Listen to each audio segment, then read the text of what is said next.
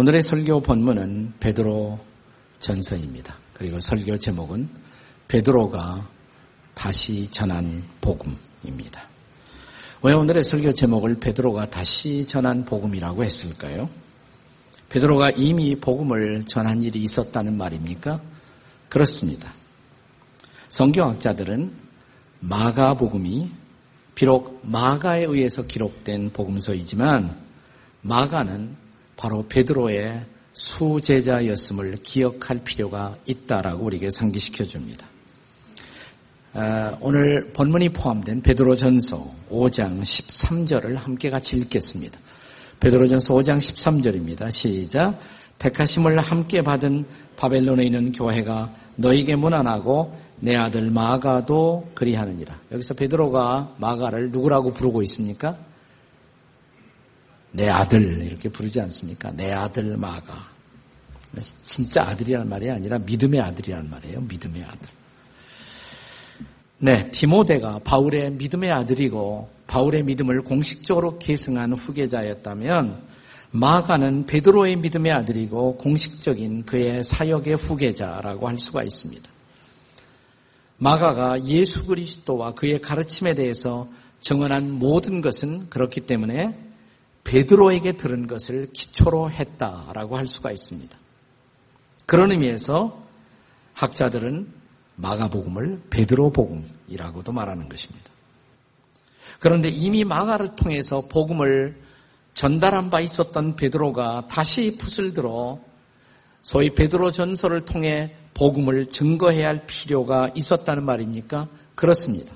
그것이 바로 베드로 전후서가 기록된 역사적 배경이라고 할 수가 있습니다.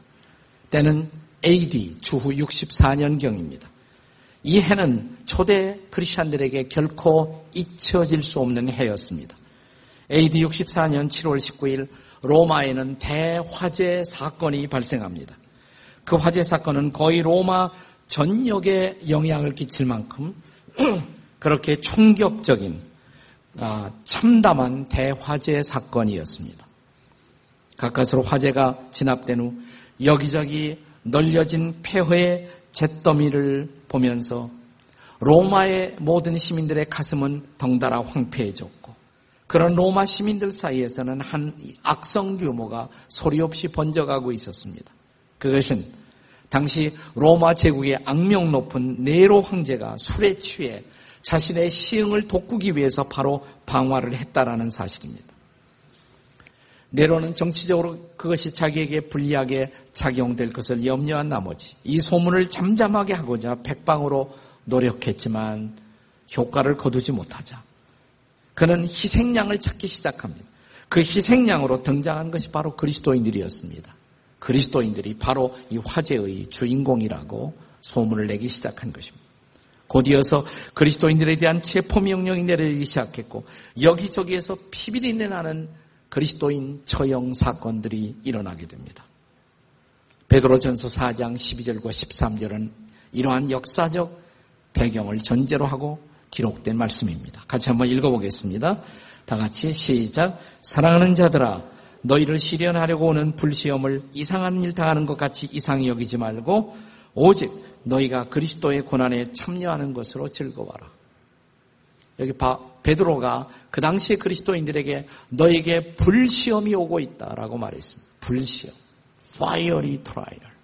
평범한 시험이 아니라 견디기 어려운 극심한 시험이 지금 그들에게 직면해 있다는 사실을 우리에게 보여주고 있는 표현이죠.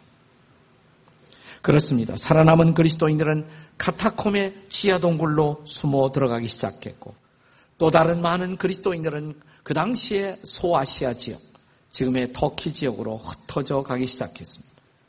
바로 이런 배경 속에서 그리스도인 공동체의 대표적 지도자였던 사도 베드로는 아직까지도 살아있는 그리스도인들에게 남은 자들에게 그들이 복음을 붙들고 살아야 할 이유를 그들에게 권면할 필요를 느낀 것입니다. 이것이 바로 베드로 전후서라는 편지가 탄생한 배경입니다. 그렇다면 사도 베드로가 마지막으로 다시 전한 복음의 의미, 그 의미는 도대체 무엇일까요? 첫째로, 복음은 우리가 예수를 믿음으로만 거듭날 수 있다는 바로 그 메시지, 그 소식입니다. 그리스도인들은 자신들을 새로운 존재 혹은 새로운 피조물 혹은 거듭난 존재라고 고백합니다.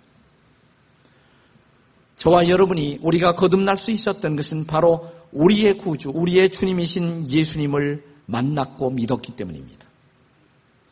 그분은 우리의 죄를 짊어지고 십자가에 돌아가셨습니다. 그리고 장사한 지 사흘 만에 부활하사 살아계셔서 우리 인생 속에 찾아오시게 되었습니다. 이 부활하신 예수 그리스도를 내 인생의 주인으로 영접한 그 순간 우리는 새로운 생명을 선물로 받습니다. 그리고 우리는 새로운 소망, 베드로의 표현을 빌면 산 소망, living hope, 살아있는 소망을 갖게 된 것입니다. 이것이 바로 복음의 역사인 것입니다. 사도 베드로는 지금 우리의 소망이 그리스도인들의 소망이 심각하게 위협받고 있는 당시의 고난의 정황 속에서도 그러나 이 놓칠 수 없는 소망, 이 소망을 붙들고 여전히 살아야 할 것을 격려하고 있는 것입니다. 고난의 시대에 그 시대는 지금도 어떤 의미에서 우리의 곁을 지나가고 있습니다. 이러한 시대 속에서도 우리가 다시 여전히 붙잡아야 할 소망, 그 소망은 바로 복음의 소망인 것입니다. 본문의 3절과 4절을 다 함께 다시 읽겠습니다. 같이 읽습니다. 시작. 우리 주 예수 그리스도의 아버지 하나님을 찬송하리로다. 그의 많으신 긍휼대로 예수 그리스도를 죽은 자 가운데서 부활하게 하심으로 말미암아 우리를 거듭나게 하사 산 소망이 있게 하시며 썩지 않고 더럽지 않고 쇠하지 않은 유업을 잊게 하시나니 곧 너희를 위하여 하늘에 간직하신 것이라. 카타콤의 순교자라는 책이 있습니다. 카타콤의 순교자. 이 책에 보면 바로 베드로가 이 편지, 베드로 전설을 쓰던 당시의 상황 속에서 예수를 믿는 이 신앙의 고귀함을 지키기 위해서 숨어 들어가 핍박을 피해서 저 지하 카타콤을 그들의 삶의 주거지로 선택한 사람들의 이야기가 기록됩니다. 더러는 거기에서 발각되어 체포되어 끌려나와 로마의 원형 경기장에서 야수의 밥으로 사라져가면서도 여전히 주님을 찬양하고 믿음을 지켰던 그들의 순교 사화가 기록되고 있습니다. 이 책에 보면 불과 13살밖에 안 된 어린 소년, 포리오라는 소년의 순교 사화가 소개되고 있습니다. 자, 그를 붙들어 왔던 관리는 어린 소년에게 이렇게 묻습니다. 예수가 너에게 무엇을 해 주었는가? 너는 예수를 부인하고 살거라. 이 관원의 말에 어린 소년은 똑똑히 이렇게 대답합니다. 예수님은 저에게 많은 것을 해 주셨습니다. 그분은 나를 영원히 살리기 위해 자신의 목숨을 십자가에서 주셨고요. 그분에 의해서 나는 당신들이 나에게서 뺏으려고 하는 이 육체의 생명보다 더 소중한 영원한 생명, 영생을 선물로 주셨습니다. 관원들은 다시 소년에게 묻습니다. 넌 죽음이 무섭지 않은가? 소년은 다시 이렇게 대답합니다. 그는 죽음에서 이길 수 있는 힘을 저에게 주십니다. 그는 죽음에서 부활하셨습니다. 저는 그래서 두려워하지 않습니다. 저는 저의 죽음이 이 비참한 육신의 생활에서 이제 영원한 행복의 삶으로 저를 옮겨 주실 것을 믿고 있습니다. 야수에게 지켜 죽던 불길에 타서 죽던 모두가 마찬가지입니다. 그는 내가 이 믿음을 지킬 수 있도록 도와주실 것입니다. 그는 나를 붙들어 주시며 나의 영혼을 하늘나라의 영원한 삶으로 인도해 주십니다. 당신들이 나를 위협하는 이 죽음은 두렵지 않지만 당신네들이 가지라는 이 목숨이 이 목숨을 지키기 위한 비로한 삶의 연장이 천난번의 죽음보다 저에게는 더 두렵습니다. 감히 13살이라고 상상할 수 없는 이 소년의 담대한 신앙의 고백을 생각해 보십시오. 무엇이 이런 고백을 가능하게 했을까요? 그것은 구원의 확신입니다. 구원의 확신. 거듭난 성도로서 그의 마음속에 임한 영원한 소망 혹은 본문의 표현을 빌면 살아있는 소망 때문입니다. Living hope, 산 소망. 산 소망의 반대가 뭘까요? 죽은 소망이에요. 소망을 가졌다고 하지만 그 소망이 죽어 있다면 그 거짓된 소망으로는 고난을 버텨낼 수가 없습니다. 소망이 죽으면 인생을 살아야 할 이유가 없어집니다. 저 유명한 시성 단테는 지옥을 묘사하면서 지옥의 입구에는 이렇게 쓰여 있다라고 그는 증언합니다. 일체의 소망을 버리라. 어떤 소망도 더 이상 가질 수 없는 곳. 그것이 바로 지옥이에요. 자, 그런데 예수를 믿는 순간 우리에게 임한 소망, 살아있는 소망, 영원한 소망, 이것이 거듭난 자들에게 주어지는 선물인 것입니다. 그런 의미에서 거듭남은 작은 부활이라고 할 수가 있습니다. 그리고 이 부활을 경험한 사람들은 단순히 눈앞에 보이는 현실만 보지 않습니다. 현실 건너편에 있는 영원한 세계를 바라볼 수 있어야 합니다. 썩지 않고 더럽히지 않을 소망, 그것이 바로 천국의 소망이 아니겠습니까? 복음은 우리가 바로 예수를 믿고 거듭나 영원한 소망을 가지고 살게 되었다는 메시지. 그것이 바로 복음인 것입니다. 그래서 어떤 경우, 어떤 상황에도 우리가 놓치지 말고 붙잡아야 할 것은 바로 이 복음, 베드로가 다시 전한 복음입니다. 이 복음을 붙잡고 사시기를 주의 이름으로 축원합니다. 베드로가 다시 전한 복음, 어떤 복음일까요? 두 번째로 이 복음은 우리를 구원의 완성에 이르도록 보호해 주신다는 그 메시지, 그 소식입니다. 구원의 확신은 성경을 믿는 그리스도인들, 그리고 복음주의자들에게 매우 중요한 고백적인 교리라고 할 수가 있습니다. 만약 우리가 한 번 받은 구원을 다시 잃어버릴 수 있다면 어떻게 될까요?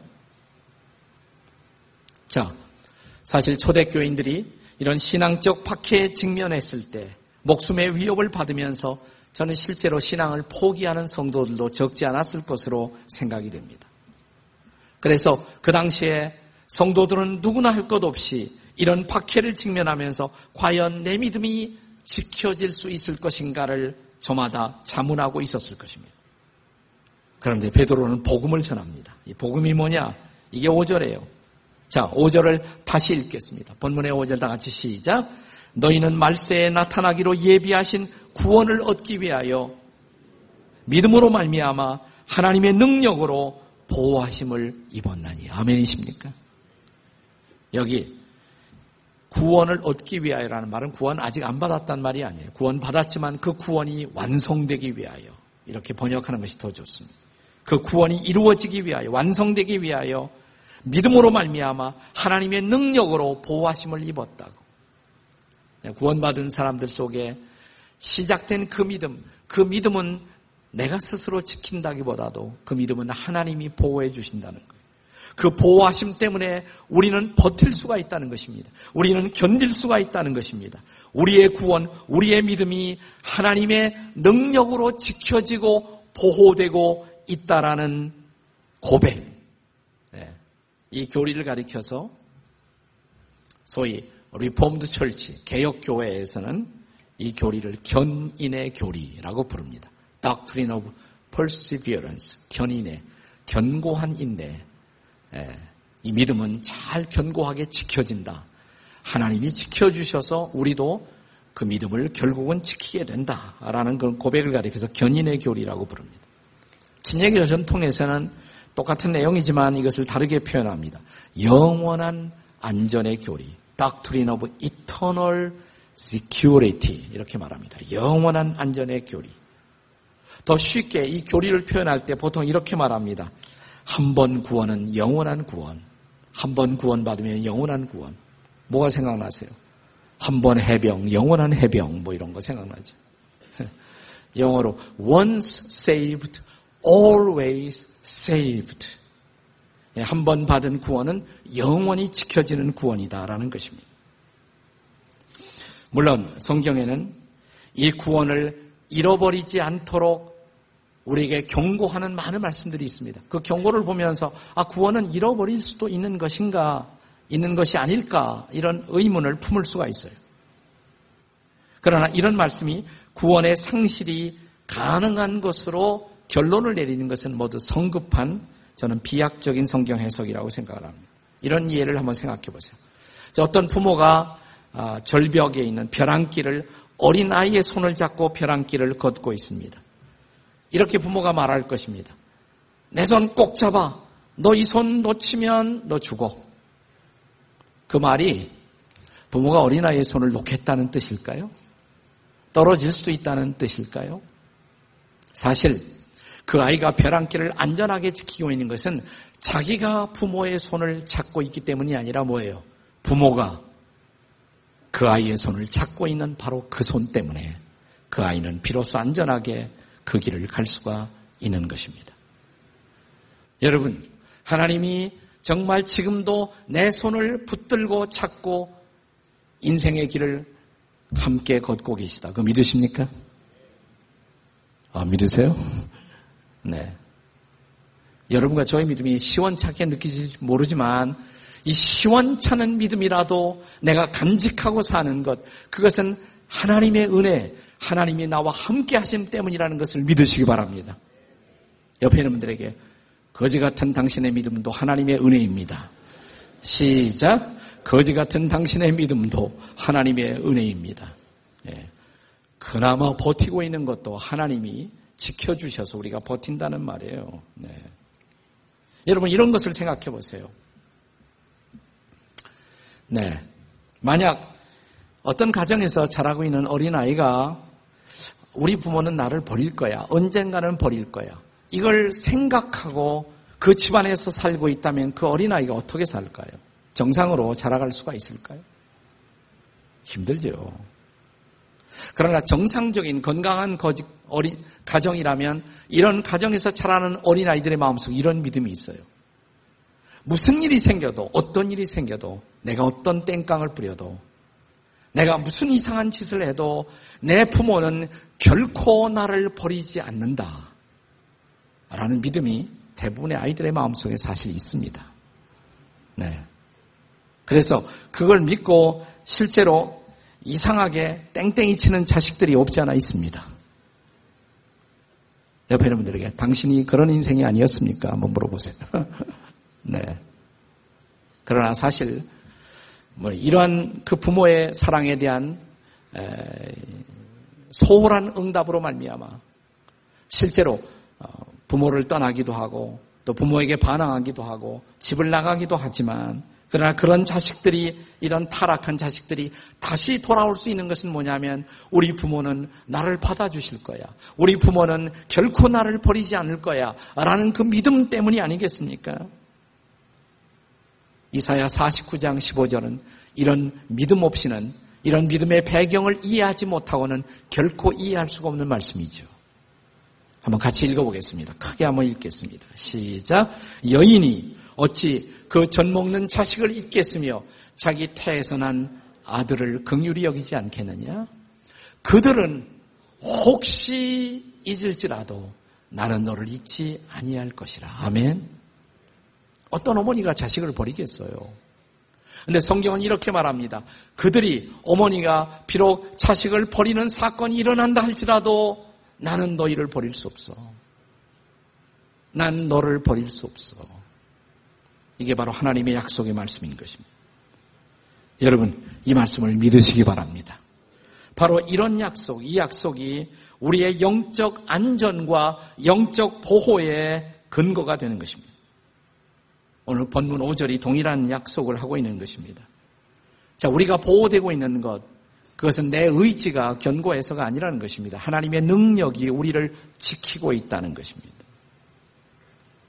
그렇기 때문에 하나님이 보호하사 우리 믿음 만세예요.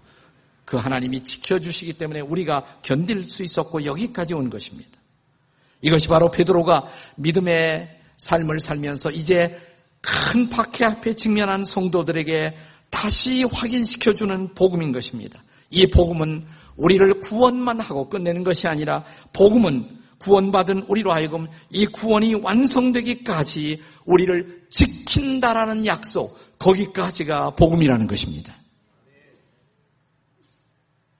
베드로가 다시 전한 복음. 그것은 세 번째로 이 복음은 우리 구원의 완성의 날 우리를 영화롭게 한다라는 메시지. 바로 그 소식까지 포함하는 것이 복음입니다. 그렇다면 우리 인생의 믿음이 역경과 고난을 통과하는 날 우리가 기억해야 할 일이 뭘까요? 이미 말씀드린 대로 하나님이 나를 버리지 않는다. 하나님은 나와 함께 하신다. 하나님은 나를 지켜주신다. 이것을 믿으셔야 합니다. 하나 더 기억하실 것이 있어요. 하나님은 지켜주셔서 우리로 버티고 살 수 있도록만 만들어 주신 것이 아니라 우리를 지켜 주시면서 우리를 빚어 만들고 계시다는 것입니다. 고난 속에서. 우리가 통과하고 있는 오늘의 고난, 오늘의 역경 속에서 저와 여러분의 인격을, 우리의 성격을, 우리의 캐릭터를, 우리의 품성을 하나님이 기뻐하시는 품성으로 빚고 계시다는 것입니다. 예수님이 닮아가도록. 그것이 7절이에요. 우리의 믿음의 확실함을 위해 하나님은 때로 당신의 자녀들을 불 속에서 연단하신다. 불로 연단하여도 없어질 금보다 더 귀하게 우리의 믿음을 연단하고 계시다는 것이에요. 저는 최근에 그 한국의 그 달항아리를 만드시는 장인이신 지당 박부원 선생님이라는 분과 아주 귀한 교제를 나누고 있습니다. 장로님이세요. 네.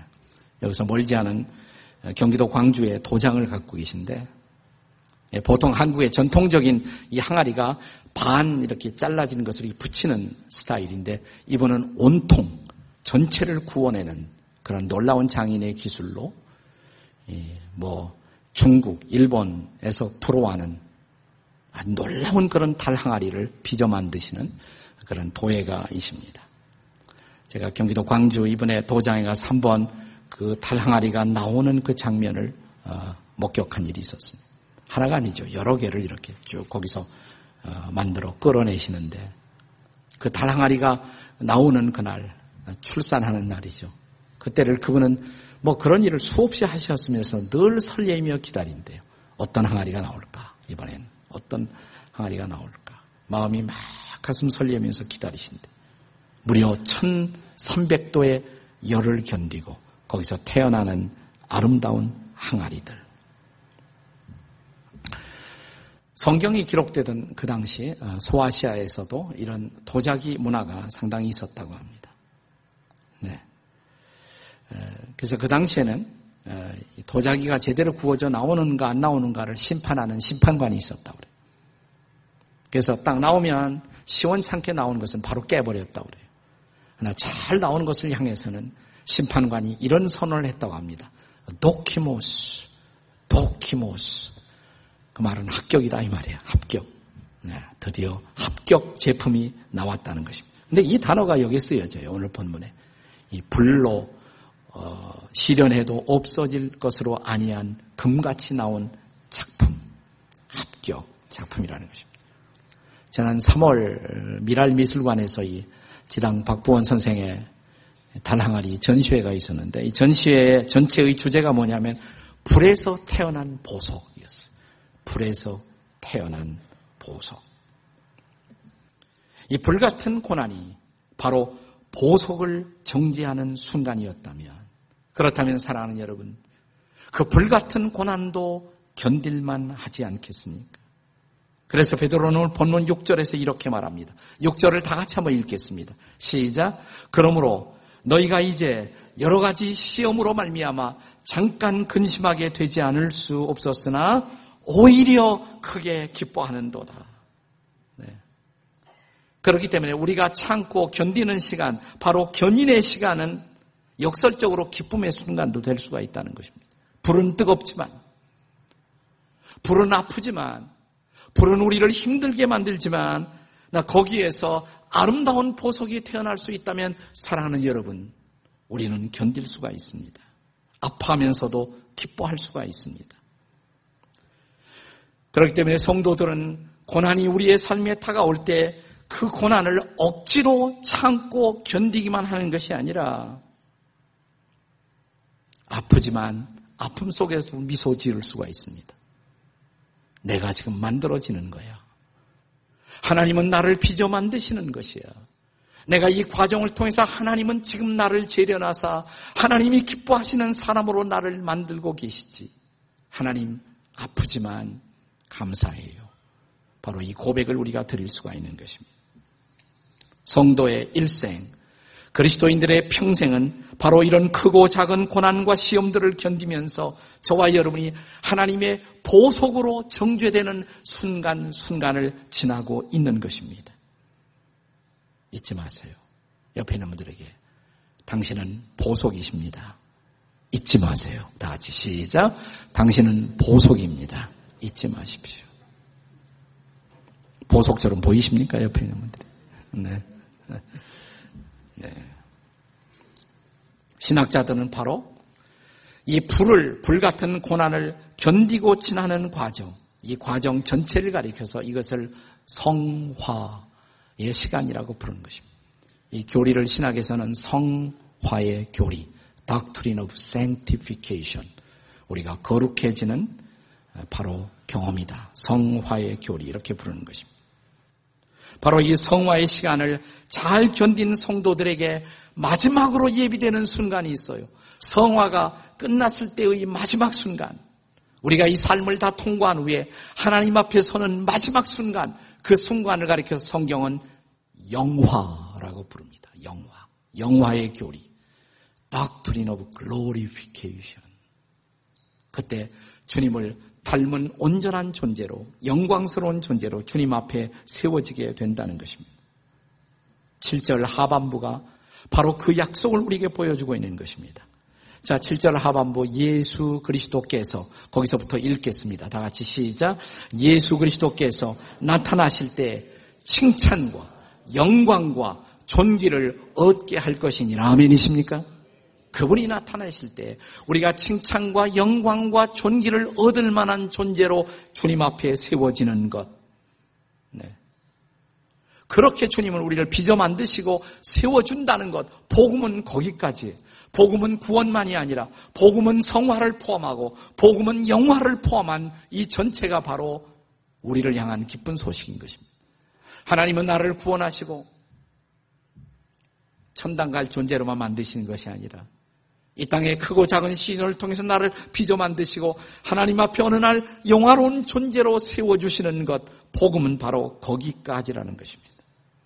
로마서 8장 30절은 바로 그 약속을 겨냥한 놀라운 언약의 말씀입니다. 자, 로마서 8장 30절을 다 같이 읽겠습니다. 시작. 또 미리 정하신 그들을 또한 부르시고 부르신 그들을 또한 의롭다 하시고 의롭다 하신 그들을 또한 영화롭게 하셨느니라. 아멘이십니까? 하나님 우리를 미리 정하셨어요. 다 하나님의 계획 속에 우리는 있었어요. 그리고 어느 날 부르셨어요. 어느 날 예수를 믿도록 하나님을 믿도록 우리를 불러 주셨어요. 부르신 그들을 의롭다 하시고 거기서 끝나지 않아요. 어느 날 마지막에 뭐예요? 영화롭게 하신다. 거기까지가 복음인 것을 믿으시기 바랍니다. 바로 그날, 그 영화의 날, 우리 인생이 완성되는 그날 우리가 칭찬과 영광과 존귀를 받기에 합당하도록 하나님은 오늘의 고난, 오늘의 시련 속에서 저와 여러분을 연단하시고 만들고 계시다는 것. 그래서 오늘의 고난이 힘들지만 오늘의 시련이 아프지만 우리는 때로 울면서도 기뻐할 수가 있어야 합니다. 우리는 가슴을 치는 아픔 속에서도 여전히 춤출 수 있어야 합니다. 바로 영화의 소망이 있기 때문에 그렇습니다. 제가 지난 설교에서도 소개했던 한국을 두 번째 방한했던 팔다리 없이 살아가고 몸통만으로 살고 있는 닉 브이치치 형제의 고백을 한 번만 더 소개해드리고 싶어요. 이 형제가 한국을 두 번째 방문하고 다녀가면서 남겼던 고백입니다. 들어보십시오. 숨이 끊어질 것처럼 아파도 삶은 여전히 아름답습니다. 하나님은 부족한 나를 쓰셔서 고통 속에 있는 사람들의 마음의 빗장을 여십니다. 누구나 제 몫의 짐을 짊어지고 삽니다. 우리를 짓누르는 어떤 문제보다 어떤 고통보다도 하나님은 더 크십니다. 그렇다면 친구 여러분, 이제 툭툭 털고 일어나십시오. 저와 함께 플라잉을 준비하십시오. 어린 시절 저는 학교도 갈 수 없고 저는 직업도 가질 수 없고 저는 대학도 갈 수 없고 저는 결혼도 할 수 없고 저는 아빠도 될 수 없고 저는 여행도 할 수 없다고 생각했습니다. 그러나 내 미래가 보이지 않던 그 시절 내가 예수님 앞에 왔을 때 그분을 나의 구주로 영접하고 믿었을 때 하나님은 내 믿음에다가 날개를 달아 주셨습니다. 그리고 나는 날아다니기 시작했습니다. 이것이 바로 복음이 주는 성화의 소망, 복음이 주는 영화의 소망, 복음이 주는 플라잉의 소망인 것입니다. 오늘 이 복된 소망, 이 사라질 수 없는 소망을 붙들고 오늘의 고난의 장에서 벌떡 일어서는 저와 여러분이 되시기를 주의 이름으로 축복합니다.